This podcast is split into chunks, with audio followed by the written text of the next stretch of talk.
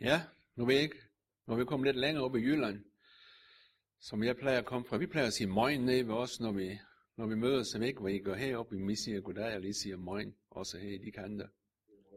Det er stadigvæk morgen, så det er der, så er vi på talefod jo, og kan snakke sammen. Jeg kan se, at der er nogle folk her, som jeg ikke har mødt før, så jeg har lyst til lige at fortælle, hvem jeg er. Jeg hedder Harri Vive, og jeg bor nede i Røde Krog, og jeg har været med i ledelsen i frikirken nede i Åbenrå i en hel menneskealder. Næsten der, kan man sige. Og så sådan i min fritid, så driver jeg sådan en lille landbrug, og det går jeg så og hygger mig med. Så nu snakker jeg lige med en rumænsk pige her til at starte med, så hjemme ved mig, der har jeg også ansat en ung pige.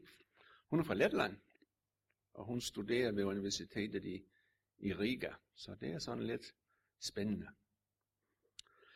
Ellers så synes jeg, at det har været en spændende uge, den som vi lige har været i gang med. Det har været stor bededag, som Niels han snakker om. Og så har det været Danmarks befrielsesdag 4. maj. Og vi har en eller anden mærkelig grund nede ved os, så har vi fået den tradition i vores familie, at hvert år til 4. maj, så tager vi til 4. maj arrangement. Og det gør vi nede i Fryslovlejret. Og vi synes faktisk, at det er rigtig, rigtig hyggeligt at være med til, ligesom at mindes dem, som gjorde noget for vores friheds skyld for de mange år siden. Og så er det et hyggeligt kaffebord, vi kommer til at snakke med mange forskellige folk dernede. Så det hygger vi os faktisk rigtig meget med. Og så sker der noget andet på verdensplan, som meget spændende og meget aktuelt lige nu. Jeg ved ikke, hvor meget I ved om Thailand og hvad der sker i Thailand. Men fra missionsforbundet Frikirkens side, som I også er en del af, så er vi engageret ude i Thailand i en kæmpe flygtningelejr, også mala-flygtningelejren. Og jeg har været der. Jeg har besøgt flygtningene derude. Der er 50.000 flygtninge i den lejr. Og inde i den lejr, der har de en bibelskole med 200 studerende og en ganske almindelig folkeskole, hvor de underviser børnene i flygtningelejren. Og jeg synes faktisk, det er jo imponerende at være der i den, og være i bibelskolen og også kigge ind i folkeskolen. De underviste i nogle gamle træbarakker, opsat af bambusstænger osv., og så havde de mange forskellige klasser, som blev undervist i samme lokaler. Ja, det kunne godt lade sig gøre. En klasse kiggede den vej, og børnene de var opmærksomme, de kiggede op på læreren. En klasse kiggede den vej, og en klasse kiggede den vej, og de var i samme lokale, og der var en enorm larm, for de snakkede alle sammen, og lærerne de underviste. Men det, som fascinerede mig, det var, at børnene de var opmærksomme på det, der skete i deres klasse. Men det forfærdelige, det er, at hele herligheden, den er brændt her for en uge siden. Det går en ild i den, og det er brændt, og jeg har været inde på internettet, og der er der optaget en video der, hvor man faktisk kan se hele forløbet, hvordan hele det træhus, hvordan det bare brænder alt sammen, og de stakkels ulykkelige mennesker, de har mistet deres skole og det hele. Lederen for det er Dr. Simon, som er burmesisk professor. Det er sådan, at når man er flygtning, så står landene rundt omkring, og så har de nogle flygtningekvoter, og så tager de nogle flygtninge ind. Og ham det er Dr. Simon, som er fra Burma, fra Universitetet i Burma.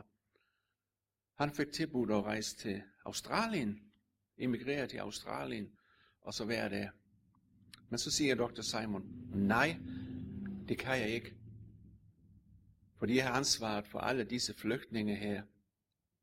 Jeg er den sidste, som forlader flygtningelejren, siger han. Tænk sig sikkert et kald at have.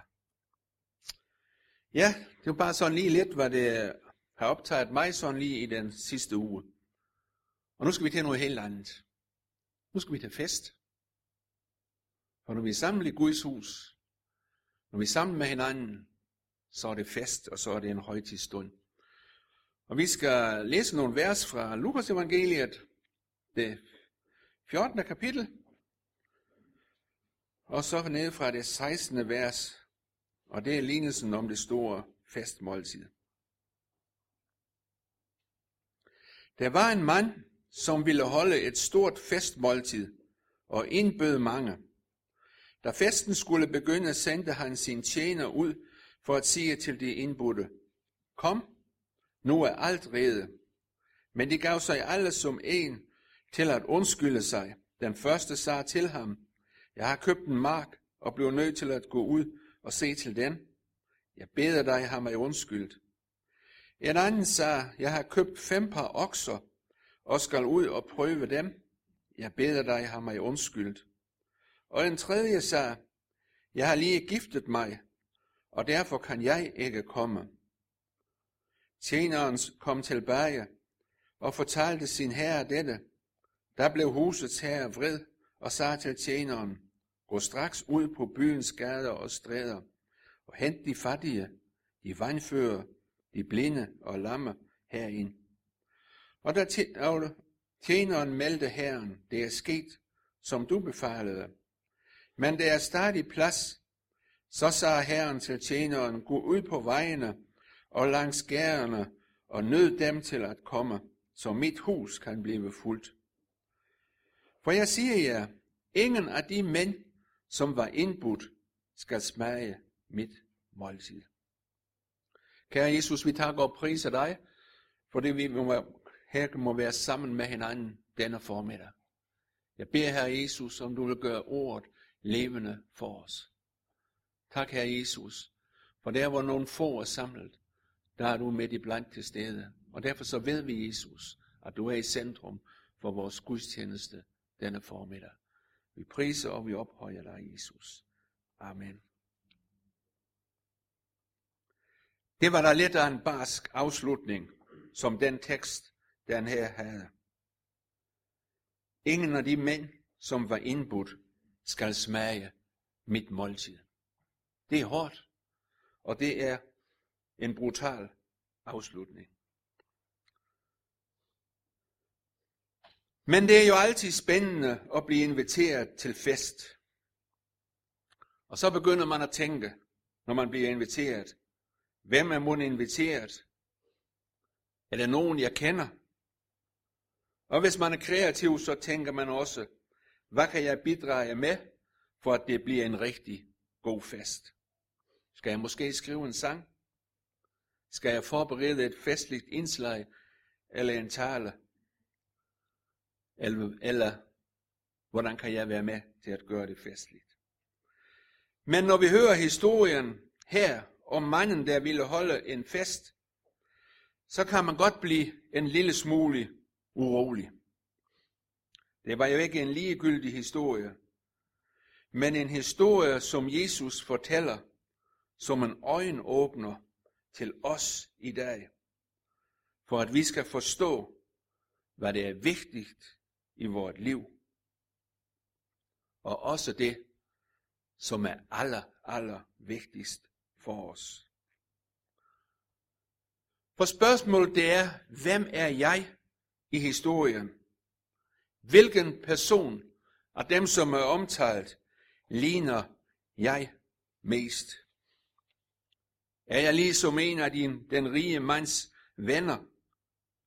En af dem, som glad siger ja tak til indbydelsen, men når det bliver alvor, så har jeg alle mulige gode eller dårlige undskyldninger for at takke nej. Eller er jeg måske en af de lamme eller blinde, en af dem på vejene og langs gaderne? Eller måske er en af dem, som ikke bliver regnet for så meget i tiden, hvis de overhovedet findes i vores dage. Jo, vi genkender os selv alt for godt i historien.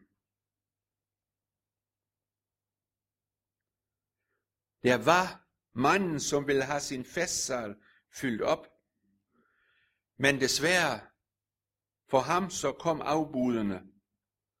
Der var så meget andet, som folkene de var optaget af. En havde købt en mark. En havde fået en ny bil. Eller måske en kæreste. Og så videre. Og så videre. Fælles for alle dem var, at de kom ikke med til festen. Ikke fordi, at manden, som havde indbudt dem, ikke ville have dem med, men fordi de selv valgte festen fra. Og hvorfor gjorde de det? Jo, det gjorde de, fordi at de var så optaget af deres egne ligegyldige ting. Måske så kender vi os selv i det ikke at have tid. Fordi vi skal så meget.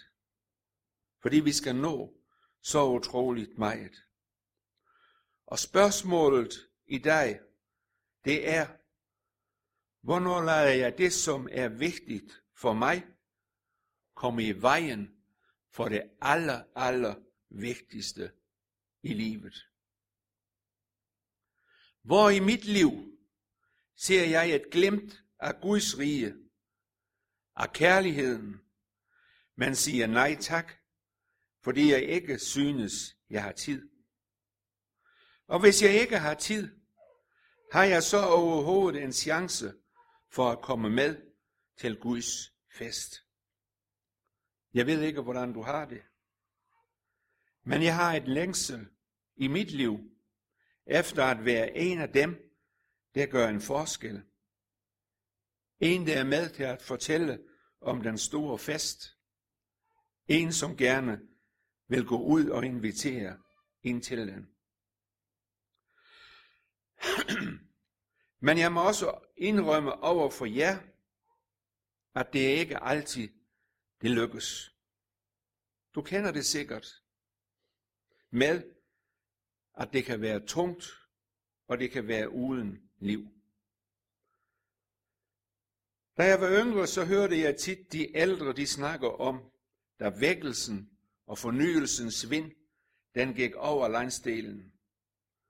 Man kunne faktisk se et lysglimt i deres øjne, når de talte om det. Det var en vækkelse, hvor mange kom til at tro på Jesus. En vækkelse, hvor begejstringen var i højsædet. Men helt ærligt, så forstod jeg dem ikke. Sikkert fordi, at jeg ikke selv var en del af den vækkelse, som de havde oplevet. Men jeg har fundet ud af med mig selv, at hvis vi vil vækkelse, hvis vi vil fornyelse, ja, så må vi give os helt over til Jesus. Og så må det være ham, som tager styringen i alt i vores liv. Hvornår har jeg sidst bedt til Jesus om at sende liv ind i min tro? Jesus, du må berøre mig med din kærlighed. Jesus, du må fylde mig med din ånd og din kraft. Denne bøn, den blev begyndelsen til en tid, hvor Gud han kom nær og tændte en brand i mit hjerte. Der oplevede jeg vækkelsen, fordi Jesus han tog over, og jeg var selv en del af vækkelsen. Kære ven, hvornår har du sidst bedt den bøn om at blive berørt af Guds kærlighed og om at blive fyldt af hans ånd? Jeg spørger bare, og du kender selv svaret. Livet det kommer ikke af sig selv, men det kommer, når vi giver os helt over til Jesus. Når vi giver ham plads i vores liv og i alt det, som vi arbejder med. Det store spørgsmål i dag er ikke, om jeg hører til de rige, eller det modsatte, de fattige. Dem, der har alt i orden, eller dem, som roder rundt i livet. Men det afgørende er, om jeg er en af dem, der kommer med ved bordet og kan nyde bordets glæder til den store fest. Eller om jeg lukker mig selv ude, fordi jeg har så meget andet, som er vigtigt for mig. En ting er helt klar, at indbydelsen den er sendt til alle mennesker. Den er sendt til dig, og den er sendt til mig. Den er sendt til os, lige præcis der, hvor vi er i vores liv. Det er ikke Gud, som vælger dig og mig fra, men os selv, hvis vi ikke ønsker at være med. I Johannes evangeliet, det 15. kapitel og vers 16, der siger han Jesus, det er ikke jer, der har udvalgt mig, men mig, der har udvalgt jer. Fik du fat i det? Det er ikke jer, der har udvalgt mig, men mig, der har udvalgt jer. Hermed kan vi se, at fra Guds side, så er vi okay, lige præcis, sådan som vi er. Så rækker Gud ud i kærlighed til os, og ønsker at have fællesskab med den enkelte af os. Som jeg ser det, så handler lignelsen her om livets allervigtigste fest, hvor der inviteres til fællesskab med Gud i himlen. Men vi har så travlt med alt muligt. Jeg skal bare lige det og det. Og så går tiden, og så er det måske for sent. Det er vel sådan, at jo mere vi skubber Gud til side i vores liv, fordi vi har så travlt med at dyrke os selv, jo større bliver afstanden til Gud, og til sidst så taber vi lysten og måske troen på Gud. Det er det lignelsen, den taler så klart om, at det var så meget, så det ikke var tid og plads til Gud.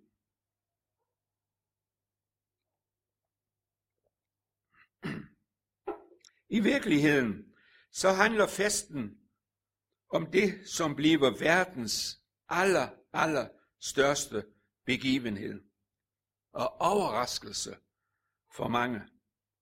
At Jesus, han vender tilbage for at møde dem og hente dem, der er rede til den store fest i himlen. Når vi læser i Bibelen, så finder vi ud af, at det centrale er, at Jesus, han vender tilbage for at hente alle dem, der tror til den store fest. Og den fest, den varer evigt. Sådan som jeg læser teksten, så er der ingen tvivl om, at den store fest, den finder sted i himlen. Og til denne fest er alle mennesker inviteret til at deltage. Men adgangstegnet er, at vi har sagt ja til indbydelsen til den store fest. Og indbydelsen, den beskriver Johannes i det første kapitel og det 12. vers. Men alle dem, der tog imod ham, dem gav han ret til at blive Guds børn. Dem, der tror på hans navn. Som jeg ser det, så er det adgangsbillettet til den store fest. Det er troen på Jesus. Det er, at vi har taget imod ham. Så enkelt er det. Og så enkelt er evangeliet. Men vi mennesker, vi gør det så besværligt og så umuligt, kan vi gøre. Men hvordan kan man være helt sikker på, at jeg er en kristen? Det tror jeg, det er mange mennesker, der stiller sig selv det spørgsmål.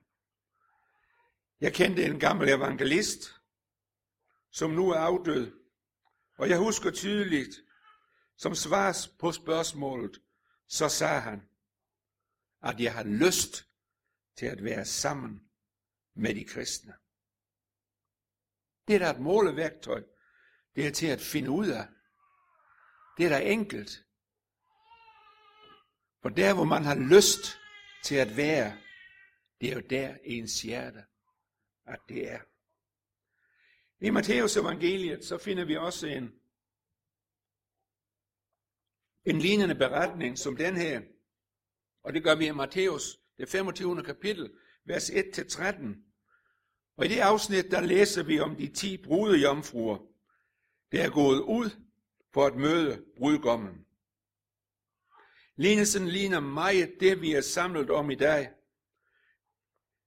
Og fælles for dem var, at de alle var på vej, men af en eller anden grund på deres vandring, så blev de trætte, og så faldt de i søvn. Så ved midnat, der råbet det lød, at brudgommen kommer, gå ham i møde, så var de faldet i søvn. Og så var halvdelen af dem ikke klar til at møde brudgommen. Det står i det 10. vers i det afsnit, at de der var rede, de gik med ham ind i bryllupssalen. Og spørgsmålet er i dag, det er faktisk det allerstørste spørgsmål, og det vigtigste spørgsmål. Er vi klar, når indbydelsen til festen, den lyder, når indbydelsen, den bliver sendt ud? En klar opfordring, det er, at det er så vigtigt at have Jesus med i sit liv.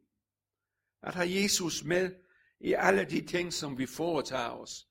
At tage ham med på råd hver eneste ny dag. Det er så vigtigt, at vi hver morgen, når vi vågner, at vi så siger, tak Jesus for en ny dag. Vil du lede mig igennem den dag, og vil du være med, og vil du velsigne. Guds kærlighed er, uanset hvem vi er, eller hvordan vi lever vores liv, så er vi alle sammen inviteret til festen i Guds rige. Og det er fuldstændig betingelsesløst. Selvfølgelig, så har vi frihed til at takke nej, som de første og de vigtigste indbudte gæster, de gjorde. Og så vil valget blive respekteret. Men for mig at se, så er det klogeste, vi kan gøre, det er at tage imod indbydelsen med et ja tak til Jesus. Indbydelsen, som Gud han udsender, den er enkelt, og den er til at forstå. Og i den lille Bibel, Johannes 3:16, der står der, til således elskede Gud verden, at han gav sin enbårne søn, for at enhver, som tror på ham, ikke skal fortabes, men have evigt liv. Og så det næste vers. For Gud sendte ikke sin søn til verden for at dømme verden, men for at verden, den skal frelses ved ham. Det er jo en kæmpe indbydelse, et kæmpe tilbud, som Jesus, han her sender ud til os mennesker. Hvorfor? Fordi han elsker os, uanset hvem vi er, og fordi han ønsker at have fællesskab med den enkelte af os, og fordi han vil, at vi skal med til festen, og ikke ende vores liv i fortabelsen. Vi har fejret nadver sammen i dag. Og i nadveren så mindes vi alt det, som Jesus han gjorde for os i sin store kærlighed. Han blev knust, for at vi kunne få fred. Det er sådan, at Helligånden, den møder os, når vi deler brødet og vinen. Det er en gave, som Jesus han gør levende for os. I troen på Jesus, så har vi tilgivelse for vores synder. Og ved Jesu opstandelse fra de døde, så skænker han os det evige liv. For få uger siden, så fejrede vi påske. Og i påsken, der mindes vi jo alt det, som Jesus han gjorde for os. Der var ingen had. Selvom Jesus, han blev overladt til korsdøden, så var der ingen had. Nej, der på korset, der viste Jesus sin store kærlighed til os alle. Fordi han døde på korset for vores fejltagelser, for vores synder, for alt det, som vi har gjort forkert i vores liv. Og heldigvis, så var det ikke slut med langfredagen, men det kom til alt held en påskemorgen, hvor graven, den var tom. Og derfor, så lever Jesus i dig, og er i blandt os, også denne formiddag, hvor vi er samlet til gudstjeneste. Og halleluja, Jesus han er opstået, og han lever i dig. Han ønsker at være vores vejleder. Han ønsker at hjælpe os og stå til rådighed for os hver eneste ny dag, hvis vi giver ham lov. Og hver eneste ny dag, ja, så lyder indbydelsen til den store fest, Guds fest. Og så kan vi spørge os selv, hvad har vi svaret på indbydelsen?